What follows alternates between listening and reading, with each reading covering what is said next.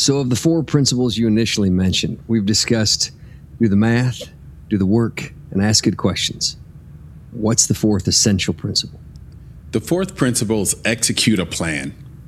It's likely the toughest to master and is the most closely tied to filmmaking and investing success.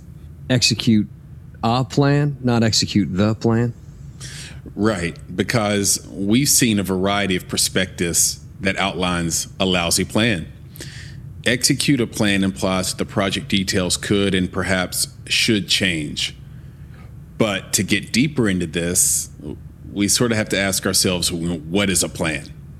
A plan is the best explanation for a theory or thesis the producers and filmmakers are considering.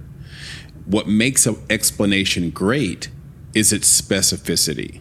So, if a plan is, uh, or if the plan is to win a festival and garner attention from a buyer or a distributor, and it doesn't work, the producer can say to you, Well, we entered the wrong festival.